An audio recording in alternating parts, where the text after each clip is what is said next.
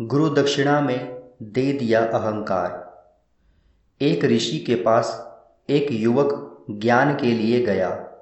ज्ञान प्राप्ति के बाद शिष्य ने गुरु दक्षिणा देने का आग्रह किया। इस पर गुरुजी ने युवक से कहा कि वह दक्षिणा में उन्हें वह चीज़ दे जो बिल्कुल व्यर्थ है।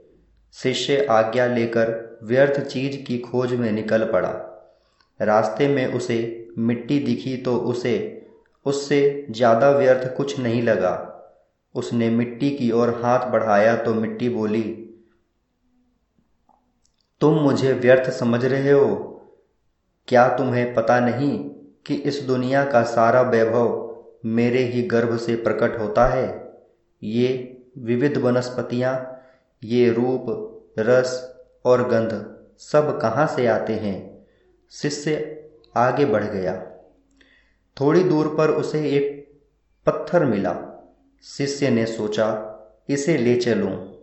उसने, लेकिन जैसे ही उसे उठाने के लिए हाथ बढ़ाया तो पत्थर बोला, तुम इतने ज्ञानी होकर भी मुझे बेकार मान रहे हो। तुम अपने वैभव और अट्टालिकाएँ किससे बनाते हो? तुम्हारे मंदिर में किसे गढ़कर देव प्रतिमाएँ स्थापित की जाती है? मेरे इस उपयोग के बाद भी तुम मुझे व्यर्थ मान रहे हो। यह सुनकर शिष्य निरुत्तर हो गया और वहाँ से भी चल दिया। इसके बाद कई और ऐसी चीज़ें उसे गुरुजी के सामने लेनी चाहिए लेकिन उसे हर जगह काम की चीज़ें ही नज़र आई।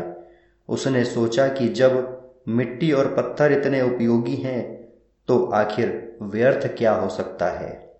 उसके मन से आवाज़ आई कि सृष्टि का हर पदार्थ अपने आप में उपयोगी है। वस्तुतः व्यर्थ और तुच्छ वह है जो दूसरों को व्यर्थ और तुच्छ समझता है।